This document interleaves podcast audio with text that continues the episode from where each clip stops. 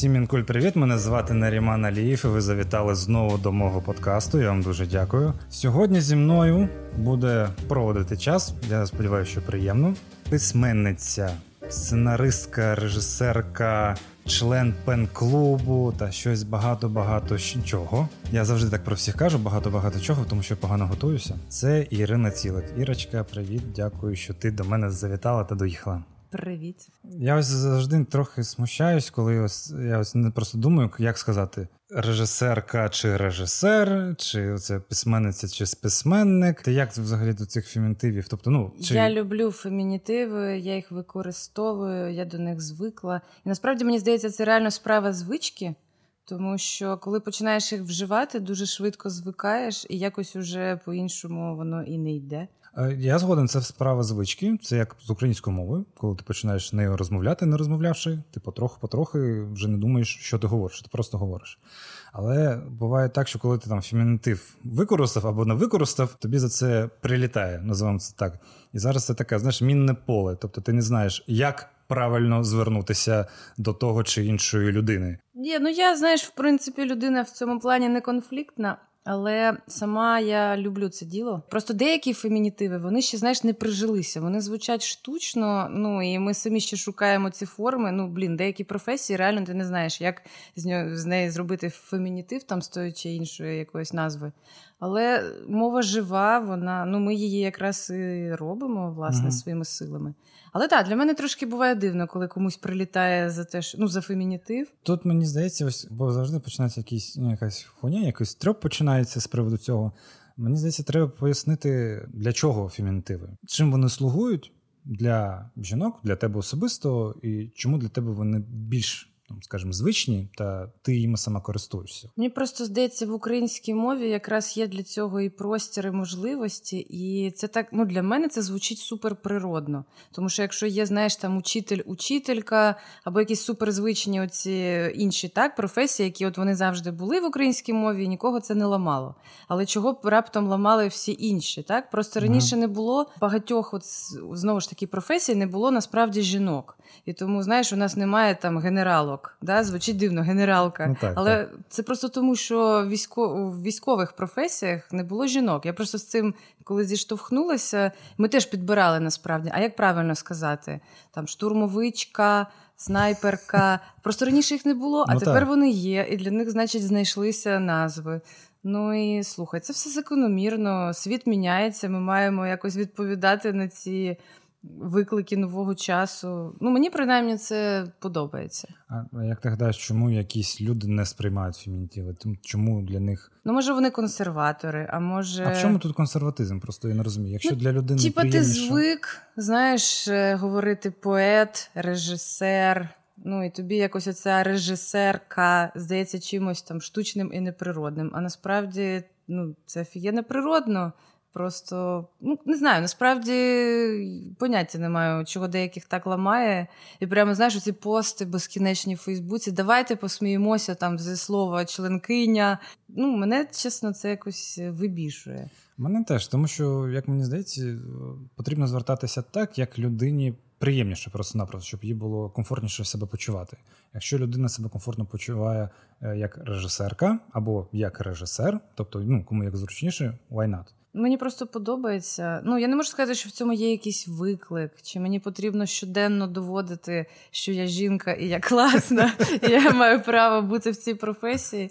Але ну для мене на якомусь такому інтуїтивному, знаєш, рівні, ну от я відчуваю нутром, що мені це подобається. Для мене це я в своїй тарілці як письменниця, режисерка, членкиня чи якихось там. Ну, коротше, мені реально ну, я кайфую від цих слів. Ну, це це добре. це добре. Давай поговоримо про ну, твоє кіно. Ти ж будеш у нас знімати повнометражне кіно нарешті. Нарешті, ну, ладно, ладно, не починай. Скільки років пройшло. Я пам'ятаю, я ще бачив твій короткометражний фільм. Ще це був Помен. Це 2012-му це було в будинку кіно. Там був якийсь показ, там декілька було короткометражних фільмів, і там я саме вперше побачив е, твою роботу. Минуло 8 років. Ти багато чого встигла зробити, але тебе не так все одно тебе не так було актив, не була так активна в кіносвіті. А мені здається, більше ти була активна саме в літературі. скажімо, ти себе більше ким сприймаєш? Тобто в літературі чи все-таки в кінематографі? Що для тебе ближче? У мене це все хвилями, і я сама не знаю, від чого це залежить, але от був період, коли література мене винесла якось, ну, точніше, я літературу винесла в своєму житті на передній план, і кіно якось відійшло.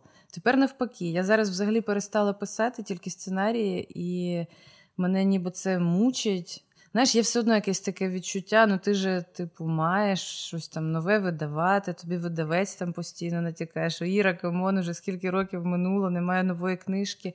Ну, з іншого боку, я якось, знаєш, е, чим старшою стаю, тим більше вчуся довіряти от своїм бажанням. Хочу пишу, там, а хочу не пишу. Ну і так само ну, з кіно трохи інша історія. Я просто багато років собі не дозволяла.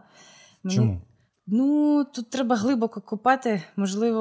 Але я так думаю, що якщо чесно, то ми були травмовані ще на старті, от моє покоління. Ага. Тому що коли ми вчилися, ну слухай, я досить давно закінчила інститут. Я в я четвертому читав. році я закінчила, читав, п'ятому захистилася. І тоді просто кіно реально і не пахло. Ну, ми коли випускалися, навіть навіть думки не було, що є шанс на те, що ми реально будемо знімати кіно. І знаєш, нас всіх по різному там життя рознесло в різні Покидало. боки. Ну от з нашого курсу, мені здається, реально в кіно залишилися. От тільки я і Степанська. Точніше, не те, щоб залишилися, навпаки, в нього прийшли. Всі інші собі обрали якісь інші заняття, інші професії.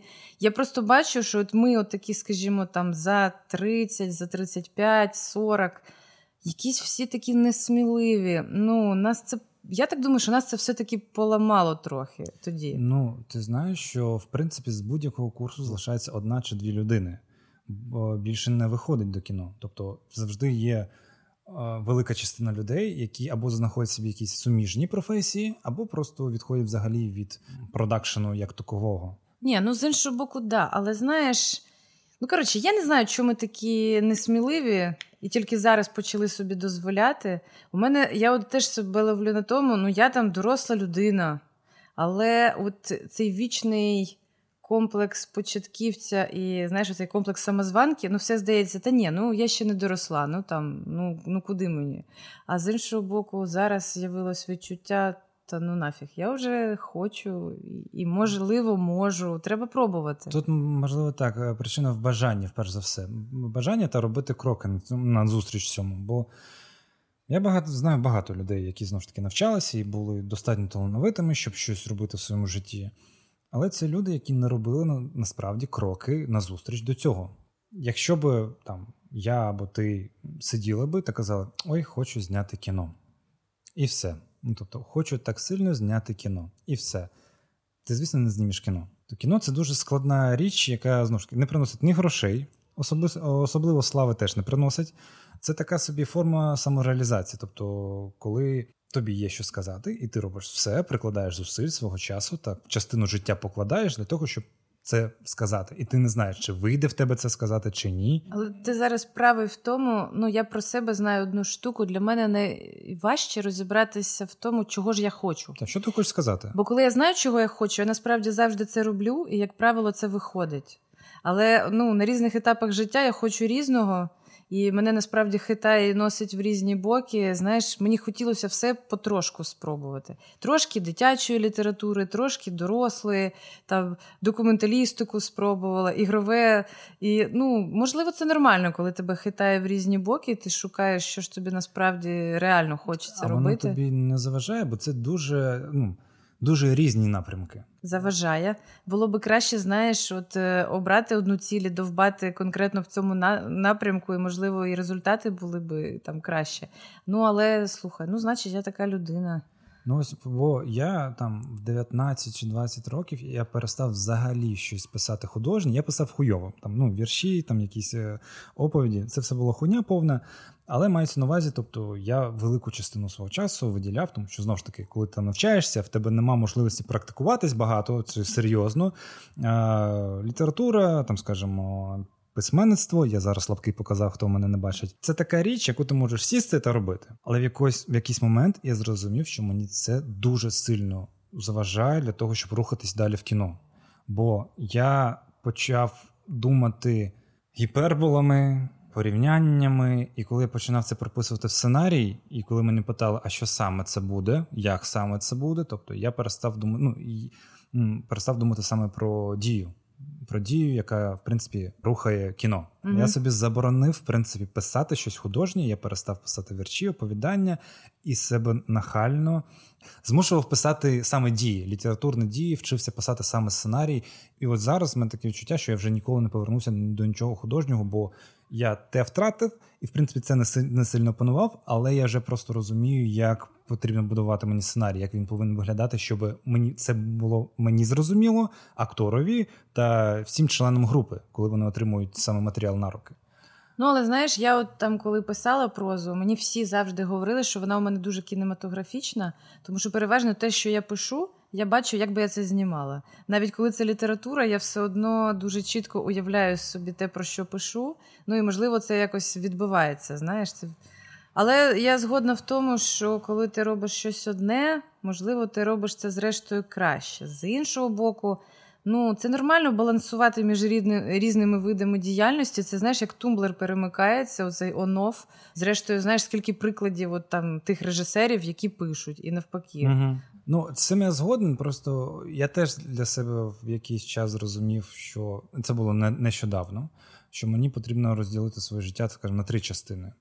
Перше це задоволення, третє це професія, і О, блядь, я, я рахувати розучився. Перше, це, е, як я сказав, задоволення, друге це професія, і третє це заробляння грошей.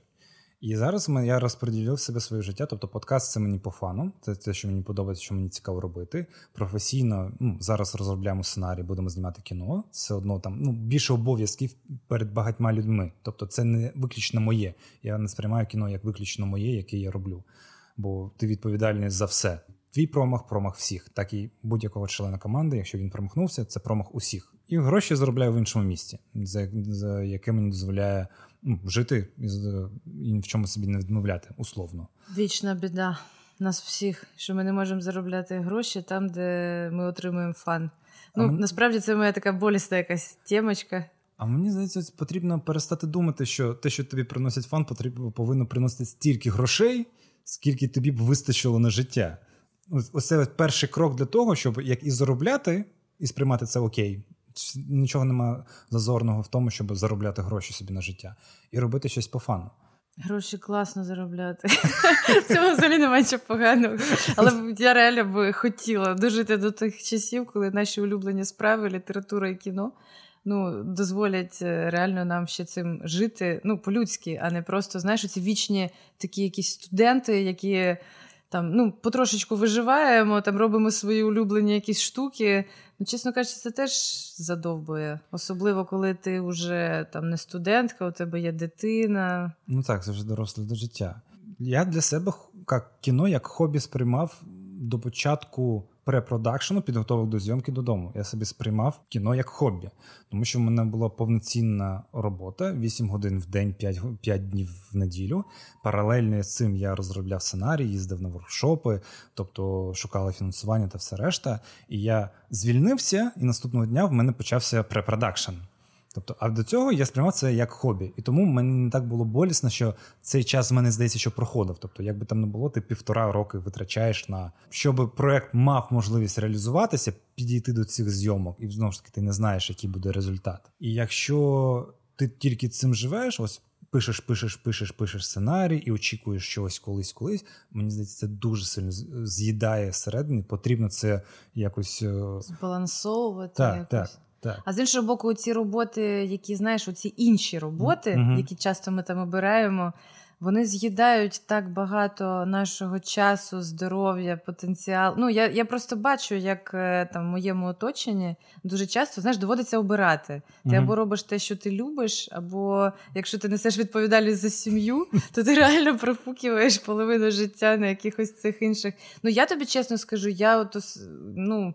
Так воно, можливо, це збіг, але от якраз з часів Майдану, ці останні там роки, я вирішила, що я роблю тільки те, що я люблю. Угу. І, в принципі, поки що виходить. Це добре, це дуже добре. Бувають різні періоди, ну тому що ми з чоловіком обидва, знаєш, такі творчі голожопі трохи.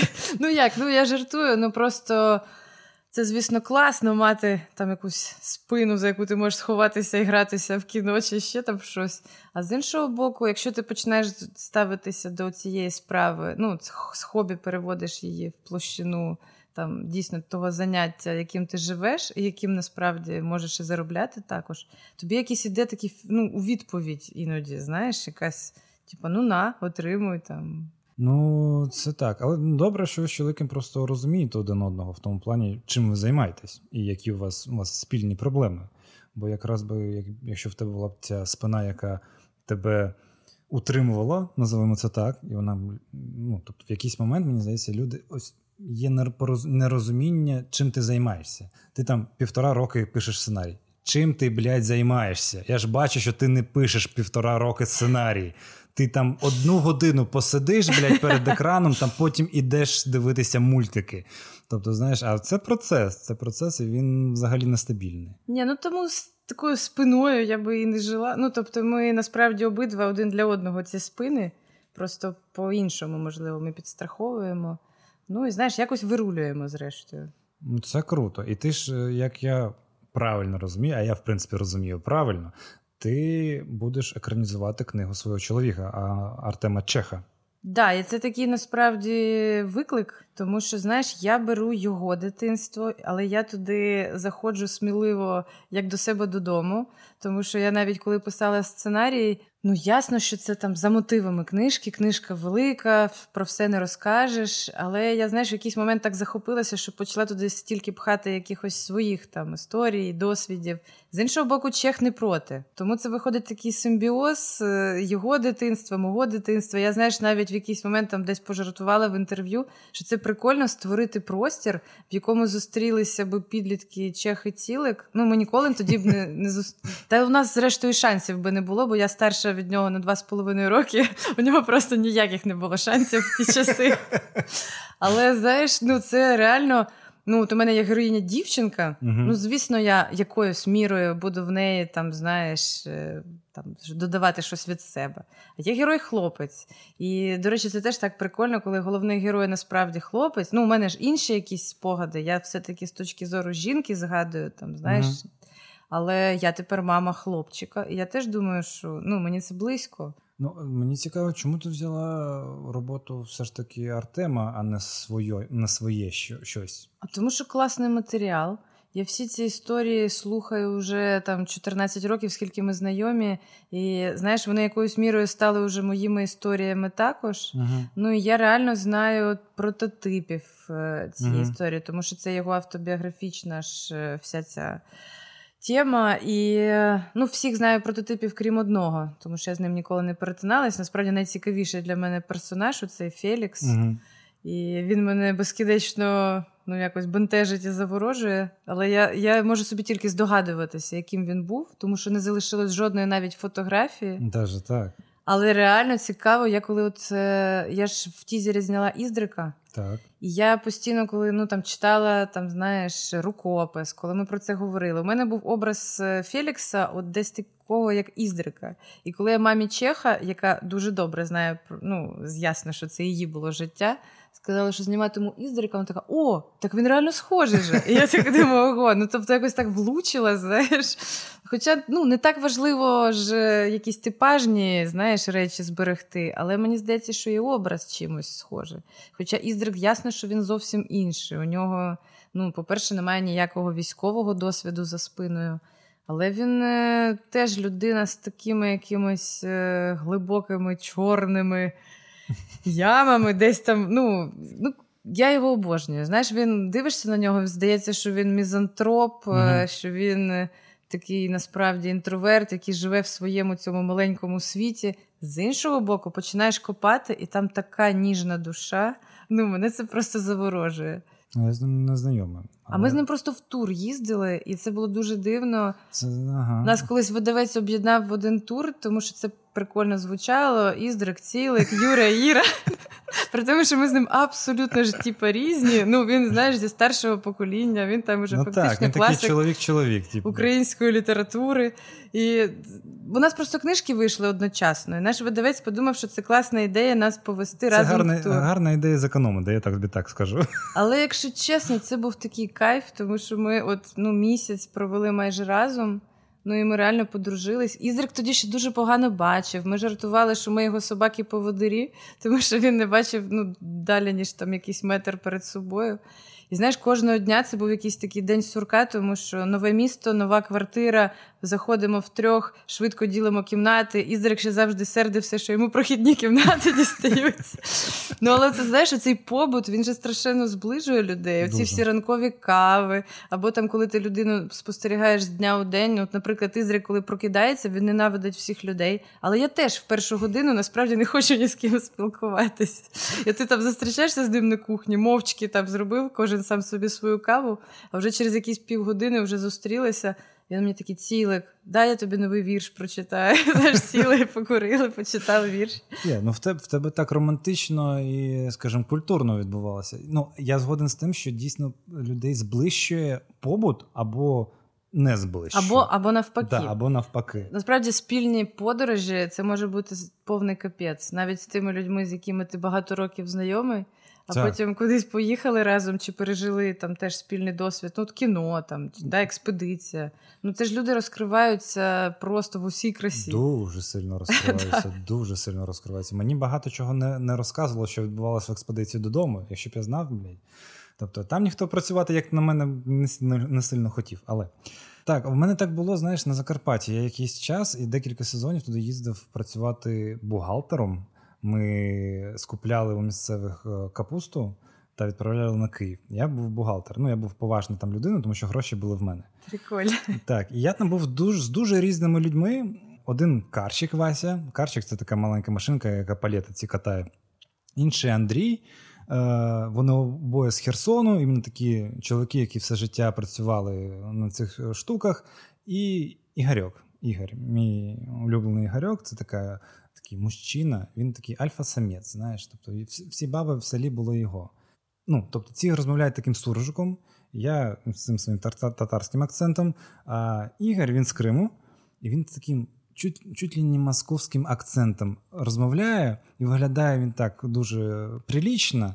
І нас всі там сепаратистами називали. Знаєш? Але ось ця ось смісь людей, які які б ніколи би не зустрілись і ніколи б не знайшли спільну мову, в такому місті зробили ну, великих друзей, друзів, за якими ти іноді сумуєш просто-напросто. Хоча у вас життя ніяк не перетинаються більше, але ти дійсно, якщо маєш можливість щось дізнатися, як там, ти дізнаєшся. Тобто для тебе це важливо. Це круто. Мені здається, що режисерам і письменникам це супер важливо виходити за межі наших оцих бульбашок. Дуже, і реально дуже. пізнавати світ. От, от, наприклад, у Чеха мого Знаєш, е, він теж е, не дуже любить людей, в принципі. Ну як? Він, знаєш, йому комфортно бути в своєму куточку, не сильно виходити Мати за межі. простір. І коли він ну він же був е, в АТО, угу. і для нього це був дуже сильний досвід. Тому угу. що, по-перше, я пам'ятаю, як він мені звідти писав, каже: ти знаєш, я тільки зараз почав розуміти, що таке Україна і що за люди живуть в нашій країні. Тому що там він зустрів ну настільки інших. Але оця іншість, е, якщо її не знати, то ти і не напишеш нічого, знаєш, справді, ну або не знімеш. Ну коротше, мені здається, що це так важливо спілкуватися з дуже різними людьми. І не просто спілкуватися, а пірнати в їхній світ і розуміти щось про нього. Це важливо не тільки для режисерів та письменників, це в принципі для людей важливо. Тому що ми живемо з багатьма таким набором стереотипів про людей там на заході або на сході, чи там в Криму, тому що ми просто не знаємо, а як там. Ми щось чуємо, щось до нас доноситься, і з цим ми продовжимо шлях. Звісно, коли ти маєш можливість просто подивитися, як там, воно досить схоже, але по-іншому, по-своєму. І зрозум... відчути цей певний фльор, як то кажуть, тієї місцевості, воно тобі дуже багато розповість, як так як сказав Артем, що мені стало зрозуміло, що таке Україна. Я от теж, знаєш, от завдяки цим всім поїздкам, ну я реально, от е, за що я вдячна там цим професіям своїм, я стільки їздила по Україні, і я ну, я ж ніби відкрита людина.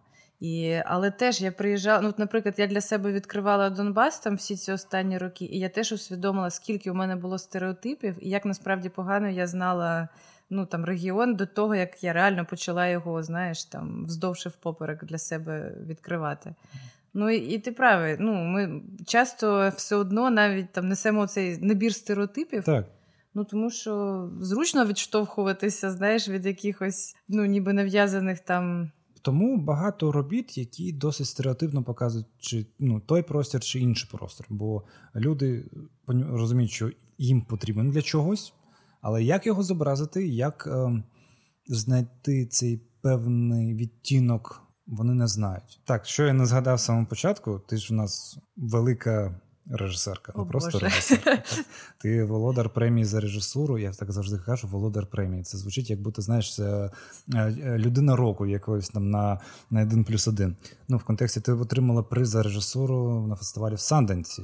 Фестиваль Санденс це найбільший та й найкрутіший незалежний фестиваль в Південній Америці та дуже поважний в світі.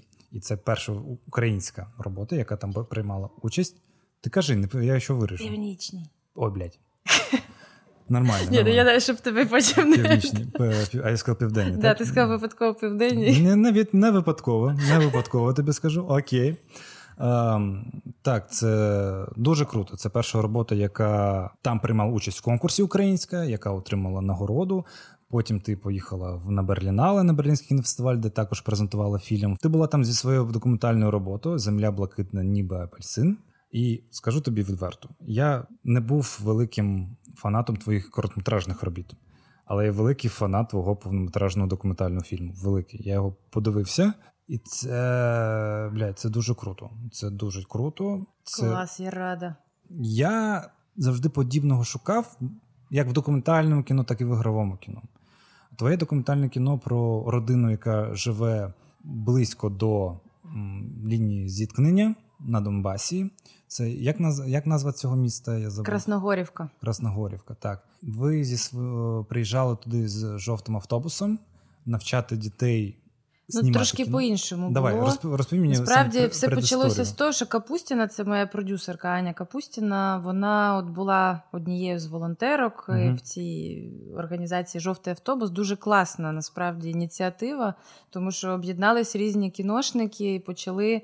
Знаєш, хтось возить на Донбас там гроші, хтось іграшки, а вони возять туди знання. І мені здається, це от прям в точку просто попадає, тому що підлітки, яких от я теж потім там зустрічала. Слухай, ну з ними не те, що треба працювати, вони такі відкриті, і, і якраз з ними і треба. Тому що так. там, якщо говорити про дорослих, переважно це вже сформовані світи, які ти там особливо знаєш, ну навряд чи щось зміниш там. Ну, але бо діти це ті, ну, хто діти залишиться. Це... І їх... причому там реально багато класних дітей. Так. Ну, я от теж тепер маю якийсь досвід спостережень цих знайомств. І спочатку була просто ідея зняти фільм, е, в принципі, про цей проект, і ідея хороша. Просто коли ми почали, знаєш, у нас були якісь ресерчі, ми почали їздити там от в Авдіївку, познайомилися з різними дітьми. Воно якось щось пішло не туди. Ми зрозуміли, що у нас не виходить цей фільм так, як було задумано. Ну, по-перше, груповий портрет, а ми замахнулися на цей жанр. Це реально складний жанр. Для того, щоб було багато ліній, але емоційно ти міг зберегти оцей знаєш, зв'язок глядача з героями. Ну, це треба дуже якось майстерно все це вибудовувати. А для мене це був дебют. Я трошки навпомацьки, знаєш, все це розуміла, як і куди рухатися. І потім у нас просто от була реально така, знаєш, поворотний пункт коли у нас було відчуття, що ми просто зайшли в тупік і все не працює, тому що нам стало нецікаво. А якщо нам не цікаво, то знаєш, ти далі всю цю... теж не буде цікаво. Ну да, і ми просто якось скісли. І потім нас одна дівчинка запросила до себе в гості в Красногорівку, оскільки ми там ще не бували. Вирішили поїхати подивитись, в принципі, як там, що там. І коли ми приїхали до неї додому, познайомилися з її мамою. Так це чудова родина. І все. Досить ну, музикаль, музикальна. Та вони класні. Ну, ну, знаєш, ми просто за один день, я пам'ятаю очі мого оператора Слави Цвіткова, які до цього реально потухлі. А тут я бачу у людини, теж йому цікаво, він горить, я горю, і я розумію.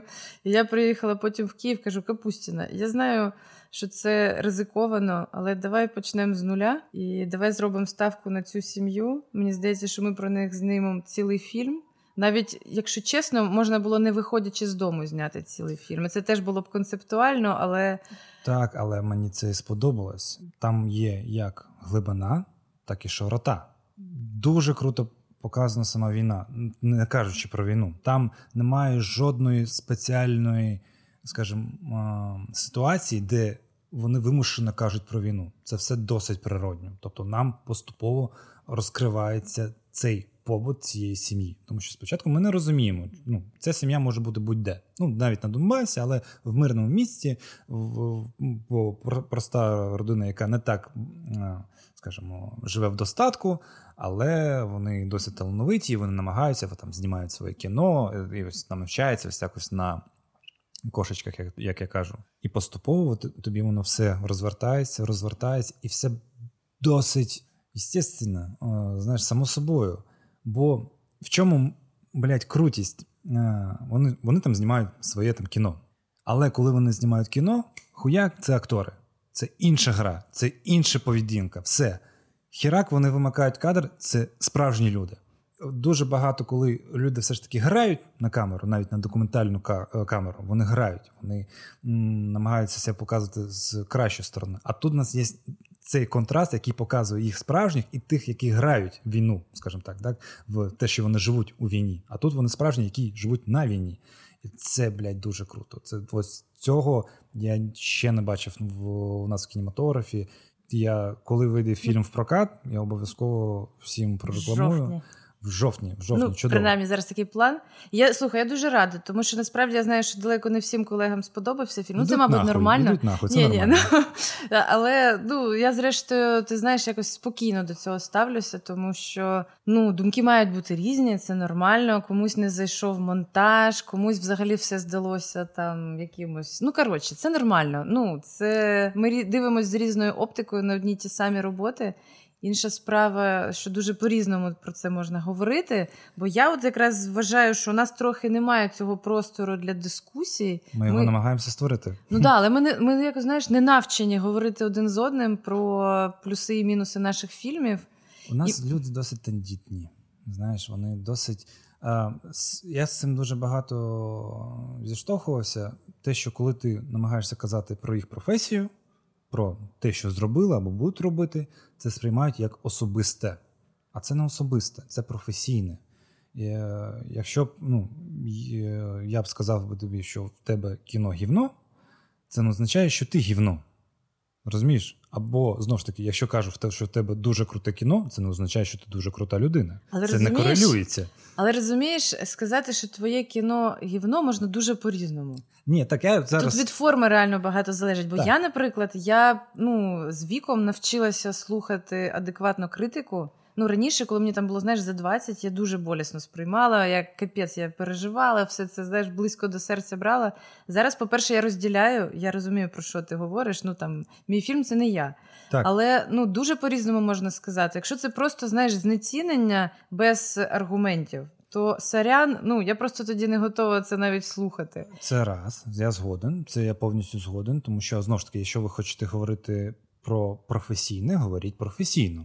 Так, Якщо у вас нема е, в словниковому запасі цієї професійної професійних, блять, в мене словниковий запас маленький, але все одно ну, цього е, професійного спілкування, то краще не починайте. Бо Кажу, сподобався чи не сподобався, це херня. Це це мама мама тобі може так сказати, сподобався або не сподобався.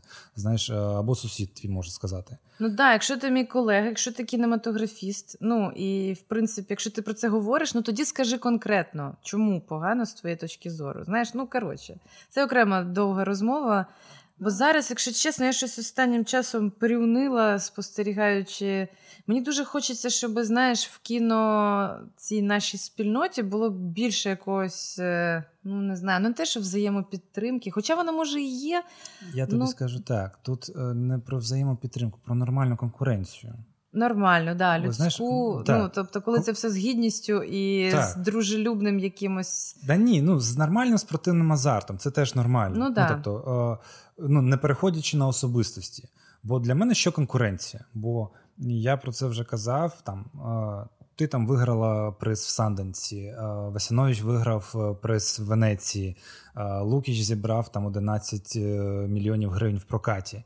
Для мене це така стимуляція. Ох, блядь, я теж так хочу. Знаєш, тобто, ну тобто, щоб я працював, то починав якось ну, над собою працювати, щоб досягати певних таких речей, які досягають мої колеги. А це нормальна конкуренція, коли ти хочеш бути кращим, ніж краще. Це конкуренція. А в нас, коли ти, типу, вистрибуєш, ти кажеш, от підарас. Чого ти туди вистрибуєш? А ну, блядь, давай до до нас донизу. Тобто тебе ось знівельовувати починають твої досягнення. Ось це для мене неправильно. Е, ну, Про моє кіно казали, що ну, зрозуміло, там кримські татари, це вся херня, типу, все таке. Про твоє кіно можуть говорити. Ну, зрозуміло, поїхала, зняла бідних дітей на Донбасі, типу, і все. Блять, багато чого знімали як про Крим, так і про Донбас. Ну, тобто цього валом. Але чомусь всі ці роботи. Не потрапляють ні в Канни, ні в Берлін, ні в Санденс. Тобто, знаєш, чомусь їх пропускають повз. Чому? Ну, це насправді да. Це така, знаєш, багатокомпонентна історія. Чому? Цих ну, багато там відповідей чому. Іноді, ну коротше, да, ну, це ну так, ну це е, ну це... іноді це ще й лотерея. лотерея ну але звісно. насправді я думаю, що в нашому випадку, вже аналізуючи і дивлячись назад, ну це була ще й велика робота для цього, щоб знаєш, потрапити, наприклад, е, і просто ну, щоб про твій проект знали. Ну да, Просто. скільки ми там реально їздили по цих там пітчингах, де ми там тільки про себе не розповідали, не знайомились з цими потенційними, знаєш, майбутніми партнерами. Ну це все теж працює. І, до речі, цей досвід е, я тепер, ну я так багато чого по-іншому тепер знаєш, бачу. Бо я була в цьому плані дуже. Ну, не знаю, незаймана. Я в принципі не уявляла собі, як фільми потрапляють на якісь великі фестивалі. Ну, скажу так, це Дехто сприймає, що це як корупцію, називаємо це так. Так, що ось ти там поїхав, поспілкувався, типу, все там сподобався і тебе взяли. Це не так. Та, звісно. Ну я до того, що знаєш, сподобався. Ну там тисячі подаються фільмів, і їхні автори теж, я думаю, можуть подобатися. Ну це ж не тільки ж в цьому питанні. Ні, я маю на увазі, хтось їздить, а хтось не їздить. І чомусь той, хто їздить, має результат, а той, хто не їздить, цього результату немає. Бо я це проговорював, але мені здається, це важливо проговорити як для людей, які нічого не знають про кінематограф, так і людей, які про кінематографі, які не хочуть, не хочуть про це знати. Що робота над проміжком часом, коли ти тільки починаєш знімати кіно, найважливіше, бо ти будуєш фундамент для майбутнього вже ну, для майбутньої дороги свого фільму. Ми також додому їздили на там пічинги, пройшли годовий воркшоп сценарний, е, їздили там в Канни, в Яценко Володя показував його там. Ну, презентував там в Берліні, все ну тобто показував всім, кому можливо було, щоб як отримати фідбек, так і просто щоб люди знали, що така робота буде. І коли ми вже зняли свою роботу, вже всі знають, що вона буде. Вони готові її хоча б подивитися. Подивитися. Так. Ну, да. Якщо ти знімеш гівно, вони прийдуть повз. Ну тобто вони вже знають, про що це буде робота, як буде це робити, все, і вони дивляться. І якщо це підтверджує вже їх очікування, звісно, вони більше е, на це звернуть звернуть увагу. Ніж ну ти розумієш, знову ж як ми кажемо, там тисячі робот присилаються, і якщо ти бачиш роботу, яку там вже тисячну роботу, ти в очі там блядь, в тебе витікають з очей, і навіть вона хороша, але ти з нуля починаєш в неї входити, то ти можеш Дуже просто пройти повз. Дуже просто для мене було відкриттям. У нас е, на там воркшопі Dok.Incubator була така зустріч з різними програмерами крутих фестивалів, і вони так досить щиро розповідали про свою роботу. Знаєш, там сиділи програмер Sundance -а, IDFA, ну таких uh фестивалів топових. І реально, от як ну там вони говорили, що десь 5% no-name фільмів можливо, потрапляють іноді в програму. Так. Переважно це все фільми, про які вони вже щось чули, вони за ними слідкували на етапі створення. І, і ясно, що знаєш, там все одно конкуренція дуже висока, тому що таких фільмів багато.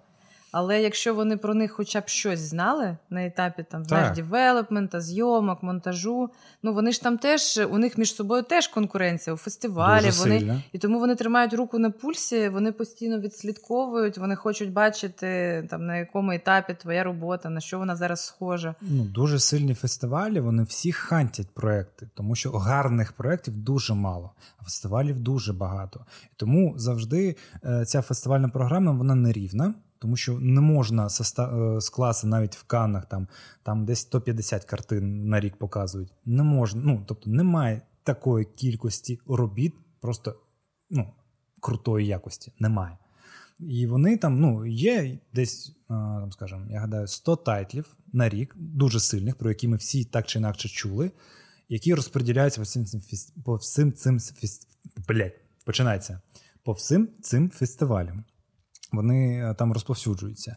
Решта у кожного фестивалю знову ж таки є своя політика. Що вони хочуть показувати, про що, про що, на що вони акцентують, що для них важливо. Якщо ти це не знаєш, якщо, наприклад, ти присилаєш там не знаю, е, комедію на Берлінале, причому таку місцеву, дуже, скажімо, таку провінційну, то це просто не їх кіно. Вони його, навіть якщо це дуже крута, дуже смішна комедія, вони цей фестиваль не про це. Ти повинен ще знати, на яку на який майданчик найкраще буде виглядати твій фільм. Навіть знову ж таки, якщо б твоя комедія потрапила на Берлінале, е, глядачі пройшли би повз, тому що вони знову ж таки приїжджають та дивляться. Ну вони шукають не це багато цих знань в нас не артикулюються навіть в спільноті. Тобто багато молодих е, режисерів, які там або вже від, е, ну, навчалися, або ще навчаються. Вони це не розуміють. Вони не розуміють, що дійсно потрібно себе продавати, продавати себе, свій проект для того, щоб ну, щоб привернути увагу. Ну так, це частина професії, хоча я не можу сказати, що я люблю цей бік вона, знаєш, справи. Ну, реально я потрібна. не люблю. Я чесно. теж не люблю, але вона потрібна. Але я розумію, що ну тут треба в парі там продюсер з режисером мають разом знаєш, це рухати вперед. І ти правий в тому, що у мене таке враження, що деякі молоді навіть приблизно не здогадуються, як це все працює. І ну я не знаю, може мають бути якісь там не знаю, якийсь обмін досвідом, тому що якісь речі, коли ти вже там набив купу mm-hmm. гуль, і ти розумієш, ну бо я сама дуже довго не знала всіх цих правил гри. І я пам'ятаю, от коли я там зняла помен, наприклад. Я сама подавала на фестивалі. Ну, я просто брала кількістю. Знаєш, я на 100 подала фестивалі так. фільм, там 30 взяли а наприклад. Це нормально. Ну, це крутий результат. Це, ну насправді ні, нормально. Ну тобто, це нормально посилати на велику кількість і отримувати, скажімо, для мене відсоток там десь один з десяти. У тебе дуже добре був. Ну тобто, це 10%, які беруть. Але я тобі скажу, що я навіть приблизно, наприклад, не розуміла. Ну, що це, це зараз прозвучить супер наївно, що якщо ти використав право першої ночі, як попало, ну ти розумієш? Так, тобто, так, в принципі, ну я я реально до мене, от ну я я цього не знала. Мені ніхто цього не пояснив ні в інституті, ні потім. Знаєш, і це так смішно набивати ці в процесі. Це важливо. В мене було так само, скажімо, першу мою роботу ще на третьому курсі. Я ну. Ну, ти ж, блядь, зняв одну роботу на третьому курсі, гадаю, що вона охуєнна, що вона краща на світі, знаєш, що все, тепер все твоє життя буде тільки в кінематографі. Е, я почав розсилати на фестивалі. Я почав вивчати, вивчати ринок, я почав розуміти, що таке фестиваль класу А, які є короткометражні фестивалі, які впливові, які ні. Тобто я почав вивчати весь ринок.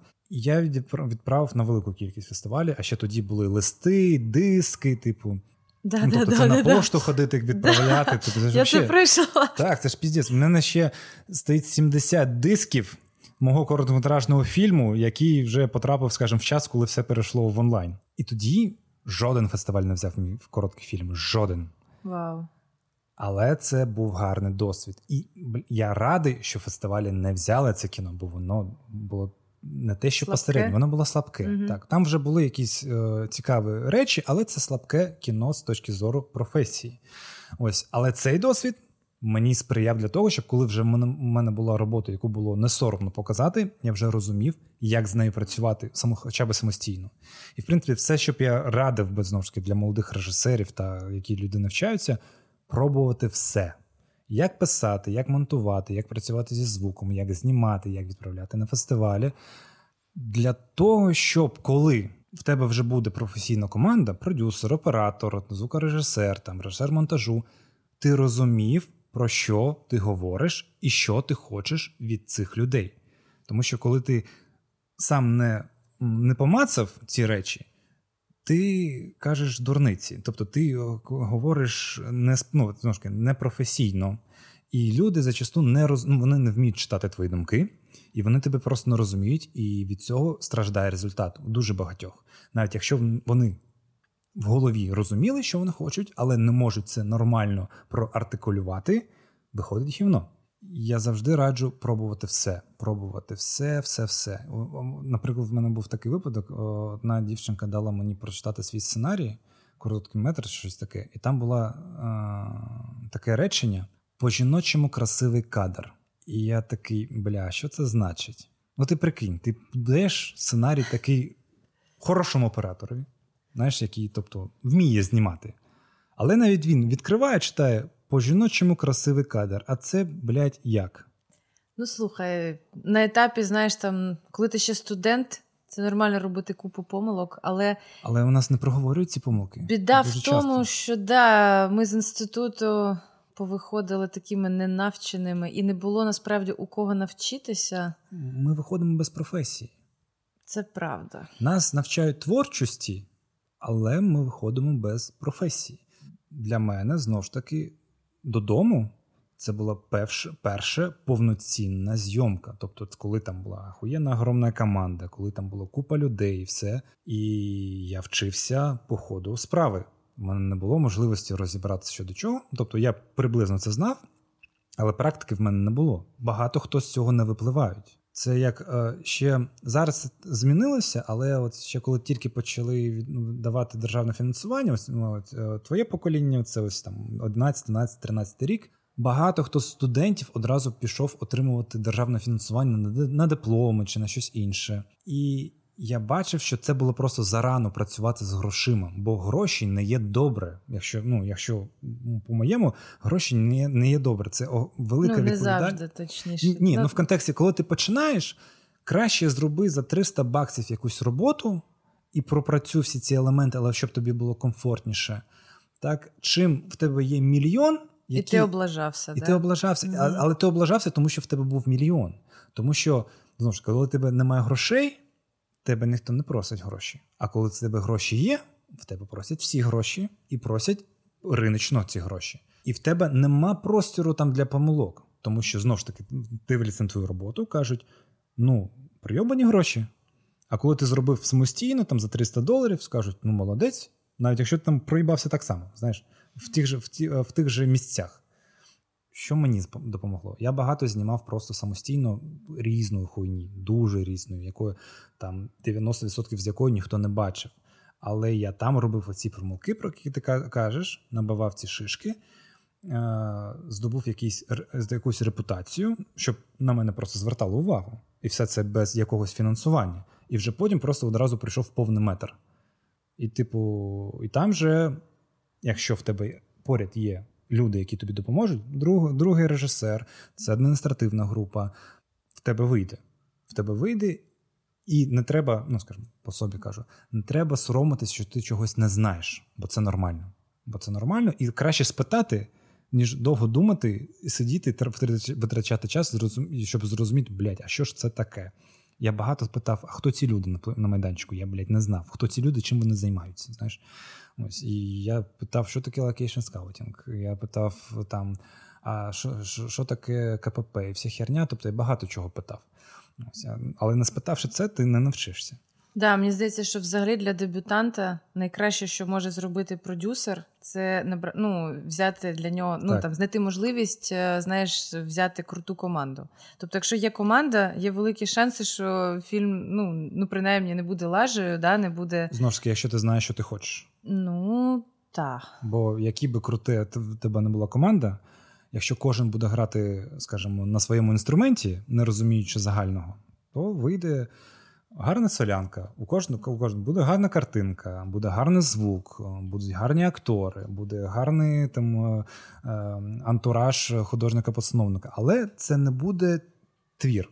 Ну да, цілісним воно не Так, буде, це так. правда. Так. Ось ти пройшла з документальним фільмом, це великий шлях, і ти одразу стрибаєш в художнє кіно. Тобто з такого без розгону. То коли ти вирішила взагалі знімати саме цю роботу, я і Фелікс?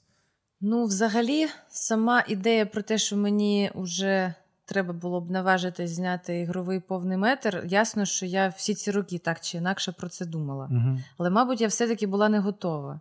І ну, ще минулого літа я думала конкретно про цю ідею фільму, але мені здавалося, що ще до цього як до неба, і треба. Ну, тобто, книжка вже була ну, в якомусь такому теж початковому вигляді. Книжка і... ще не видана, правильно? Ні, вона, до речі, цікаво, що ми йдемо такими паралельними шляхами. Швидше за все, вона. Це буде круто. Це буде круто, коли вийде паралельно. І та, книга, і книжка. І фільм, так. Правда, їх будуть всі порівнювати. Ну, але це так і має бути з іншого хайп, боку. Хайп наше все. Ну таке, але я до того, що я ще коли почула про те, що Чех цю історію зрештою пише, я подумала: слухай, з цього класно можна було би, знаєш, зробити фільм. Я про це думала, але якось дуже неконкретно. І насправді, коли я от повернулася якраз там Санденс, Берліналі, ми якраз поговорили. Причому з Яценком вже скільки років, отак, от, знаєш, збирались піти на каву. Він каже: Ну давай, може, щось разом робити. В один період навчалася, так? Так, да, він трохи старший за мене, але ну, ми так, там так. якось в якихось спільних компаніях тусили. Але ну, от я з ним як з продюсером ніколи раніше не працювала. Просто ці останні кілька років, е, знаєш, були розмови про те, що давай же разом щось придумаємо. Але знаєш, все це було якось не конкретно. А тут е, взимку він мені каже: так, цілик, у тебе є історія. Я кажу, ну є, ну над нею ще працювати і працювати. Я ще навіть ну, у мене реально не було взагалі нічого. Він каже: слухай, ну сядь і почни. І я за місяць, через те, що почався карантин, я не знала, чесно, що я можу написати сценарій за місяць. Я думала, що я його буду рік писати. Херася, це як в мене, знаєш, є книга, як написати сценарій за 21 день, з якої починав писати додому, яка мені справді дуже сильно допомогла. Але ніхуя за 21 день не вийшло, знаєш, типу, взагалі. Ну це круто. це круто. Ну я теж не знала, що в мене так може вийти. А і... ти ну, не відчуваєш, що він сироватий для тебе зараз? Ну, ну тобто, Я його зараз м- якраз м- допрацьовую. Мало часу пройшло, скажімо, для того, щоб оцінити, щоб і просіло, просів матеріал. Ти знаєш, я цей драфт тоді, коли написала, ми його подали, і я його не чіпала кілька місяців. Я навіть не жодного разу не перечитувала. Нещодавно перечитала, я зрозуміла, що все-таки досить добре. Ну, але я я чітко побачила, що треба там знаєш, удосконалювати, бо там деякі лінії, якісь такі були непропрацьовані, і деякі герої насправді вийшли дуже одновимірними. Ну і стало ясно, що просто треба якось це все знаєш, ну по-іншому робити. Ну, от зараз я в процесі, бо коли стало ясно, що вже діватись нема куди, то я дуже швидко почала над ним знову працювати.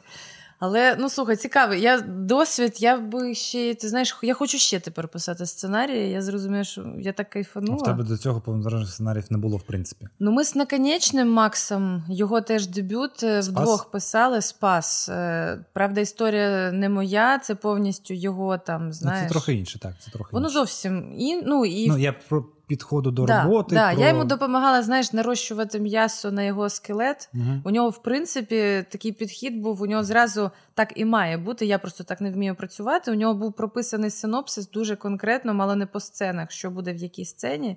І потім уже з цього да, він там ну, робив там цей там тіло сценарію. Я так не вмію. Я все-таки починаю писати, мене несе, і потім я все намагаюся це якось вирівняти.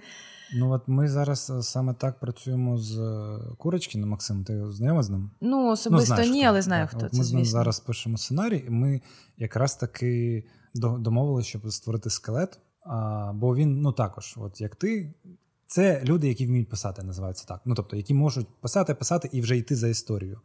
Мені якраз таки, е, я себе не вважаю в принципі сценаристом. Мені якраз таки більш важлива на початку логіка що відбувається, як відбувається. Так, Коли я для себе історію коли пробудував цю, цю скажімо, е, дорогу від пункту А до пункту Б, потім мені вже легше з цим працювати та нарощувати, та розуміти, що працює, що не працює. Тобто для себе сформулювати про що це кіно. Але це правильно. Насправді твій підхід більш правильний для кіно. Більш воно від мене відрізняються поглядами. Тобто, в мене така прагматичність. А що в тебе, що у Максиму, це все-таки більш таке творчий творчий е, посил, такий, знаєш, як це ну, такий творчий підхід, називаємо це. Ну, мої ці знаєш, польоти в фантазії врятувало те, що мені все-таки було від чого відштовхнутись, це була так. книжка.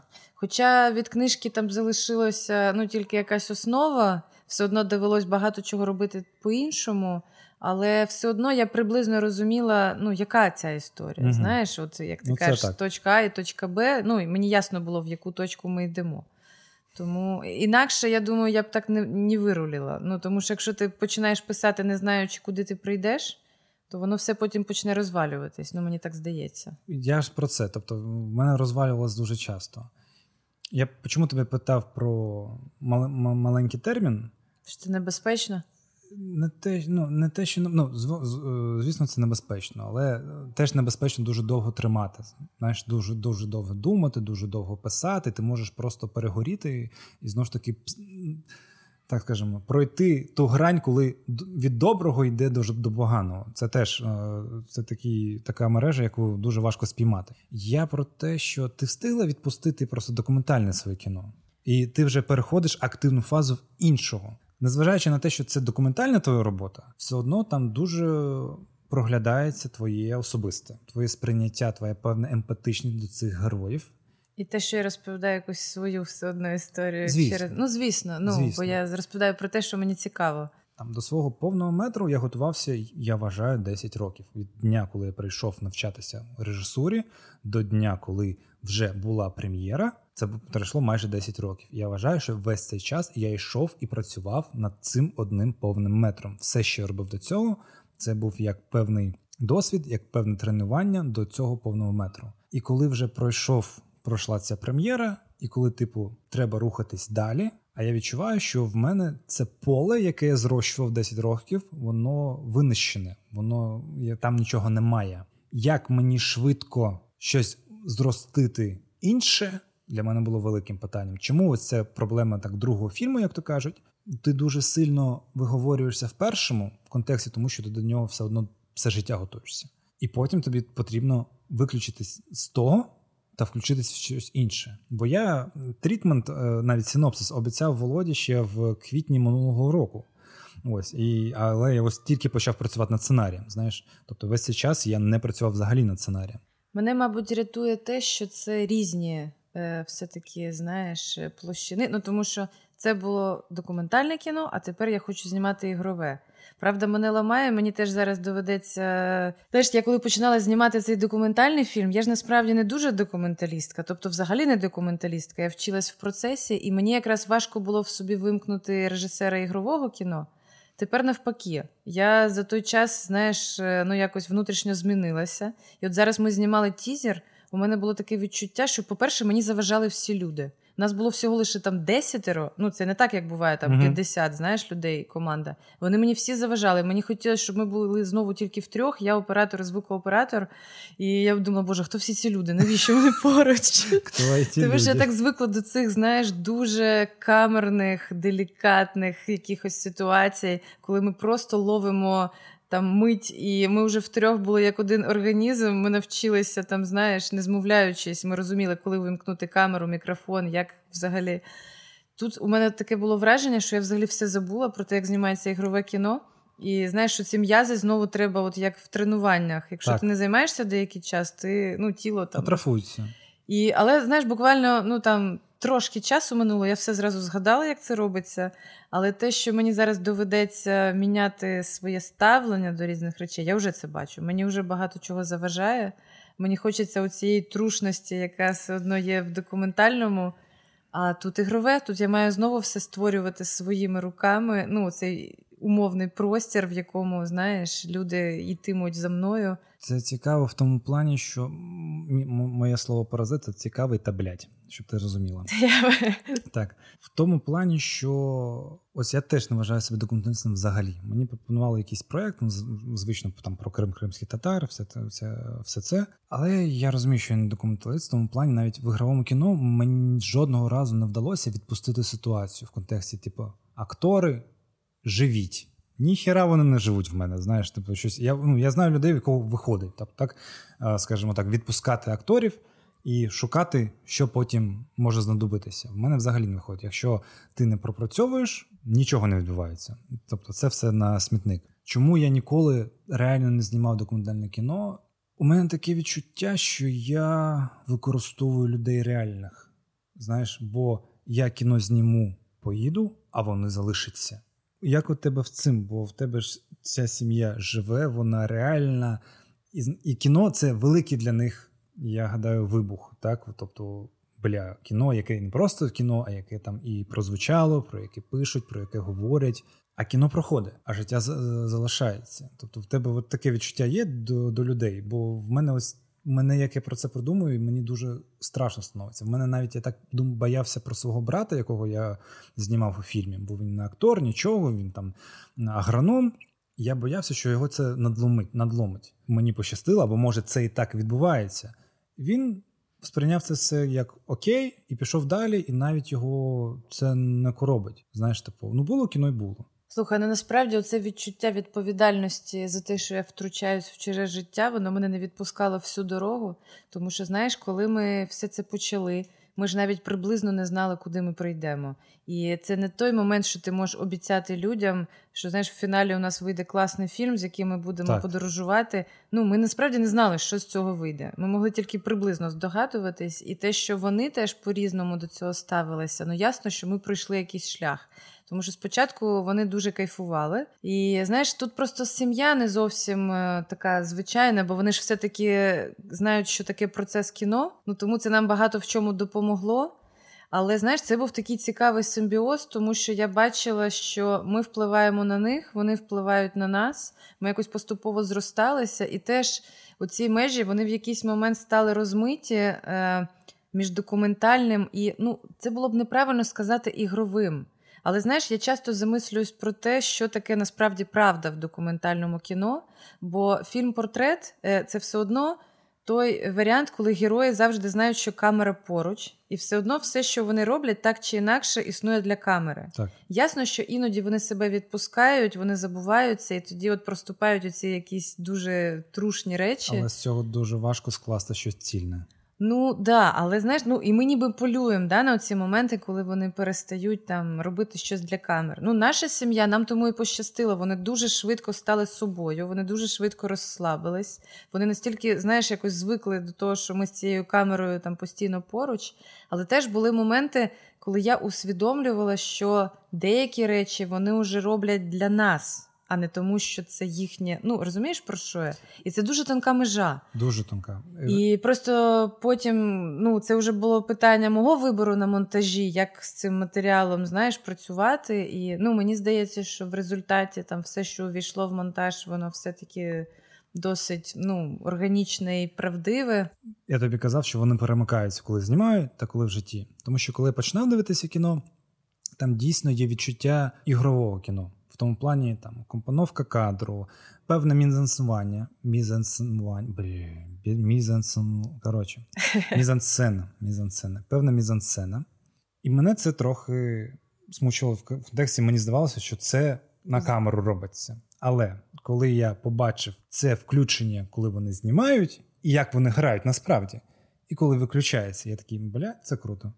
Ну, в контексті воно і виглядає що ну, з певною художністю, але при цьому це має цю натуральність.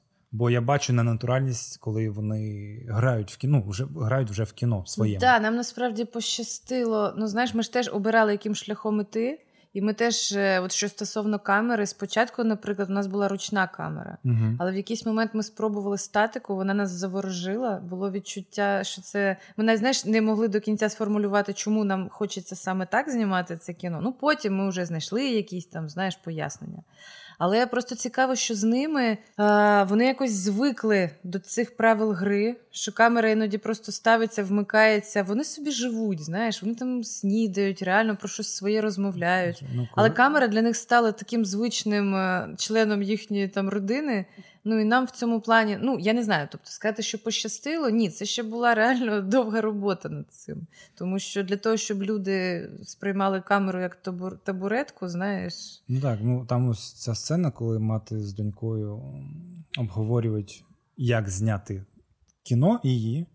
Блять, да я так кіно ніколи не обговорював, знаєш, зі своїми колегами. Тобто, коли вони сперечались про панораму чи статику, я такий, ніхерасі. Тобто там такі. Це серйозна дискусія, розумієш? Це тобто у кожного є своє бачення, чому так або не так. І це дуже круто. Це дуже круто, це привалює. Це в кіно привалює, і це робить його ось цим ось. Ом...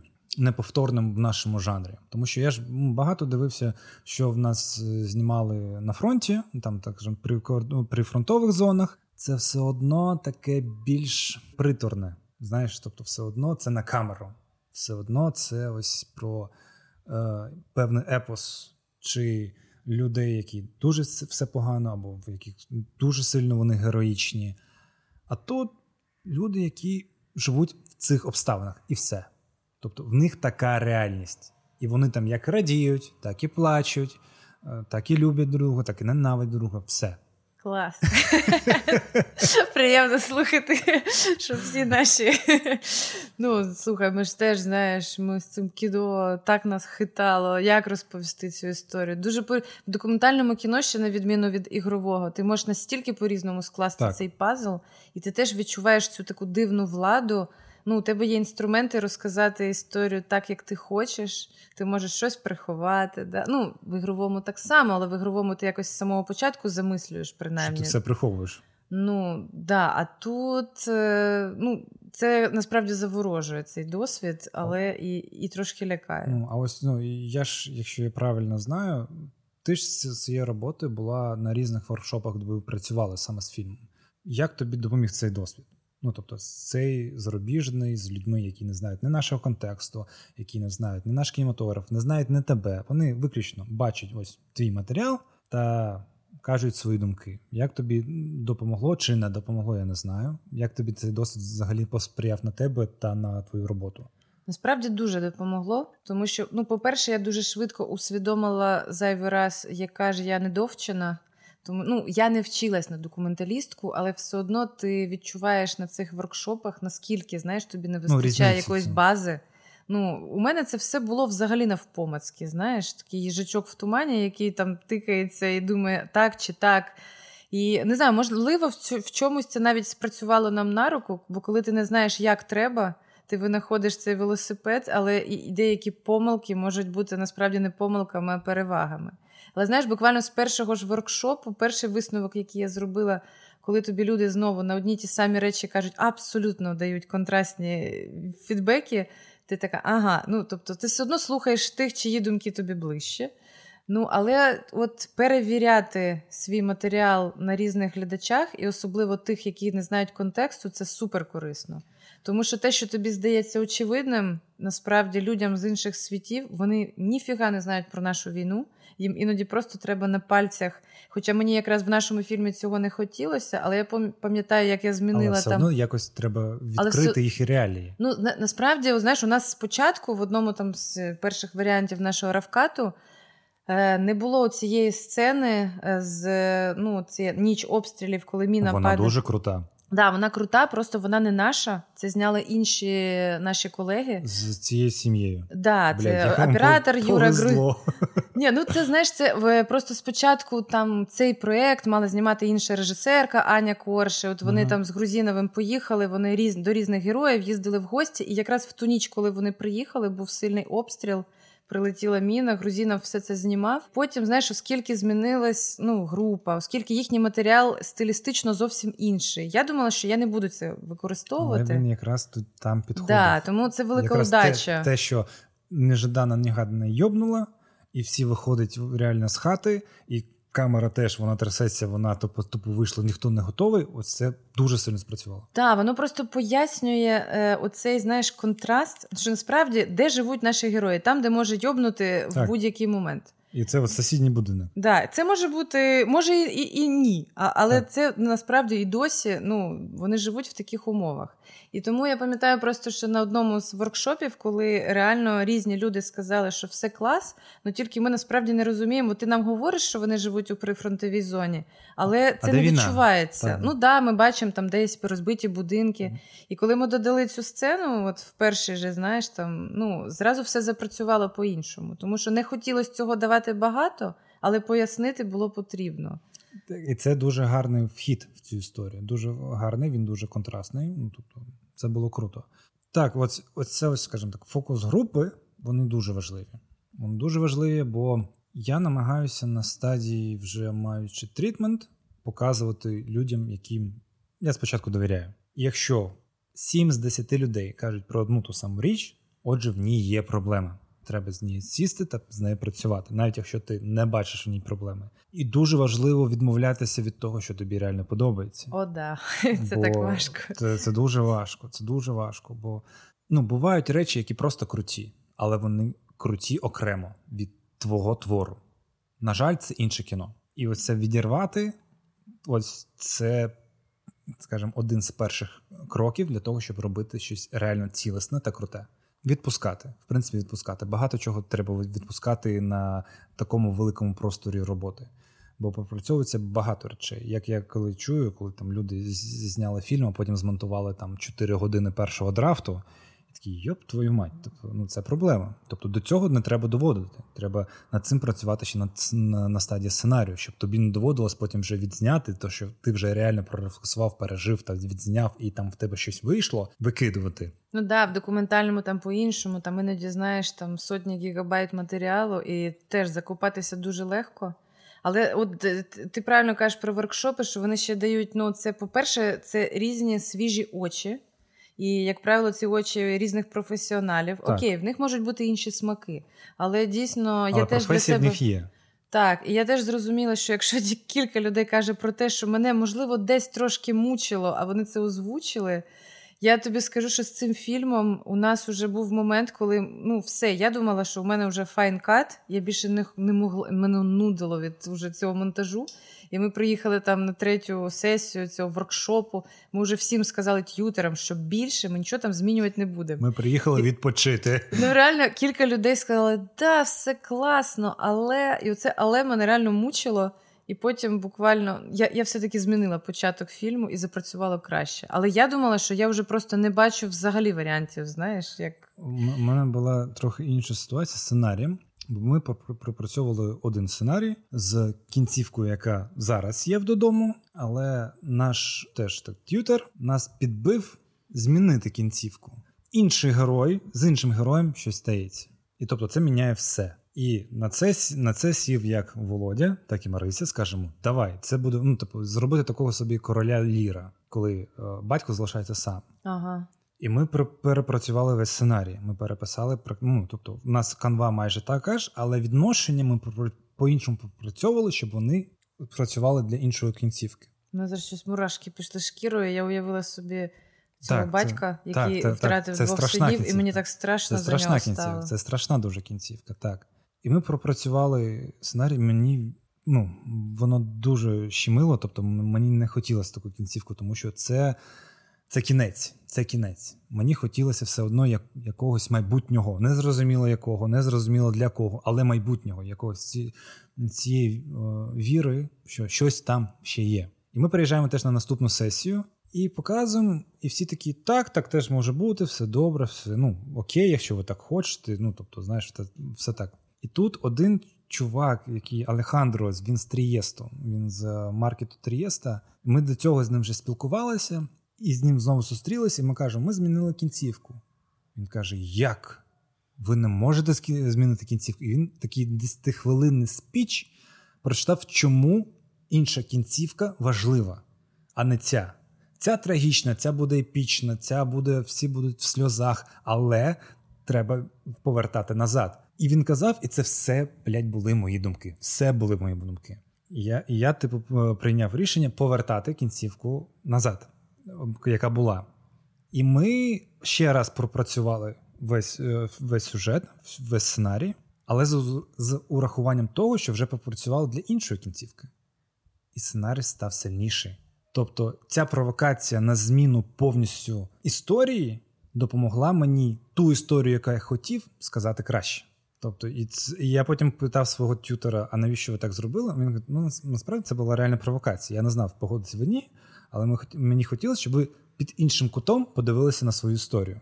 Бо ви весь час дивилися під одним. Хотілося, щоб ви повернули цей взор. І це допомогло зробити більш глибший сценарій. І, блядь, це круто. Це круто.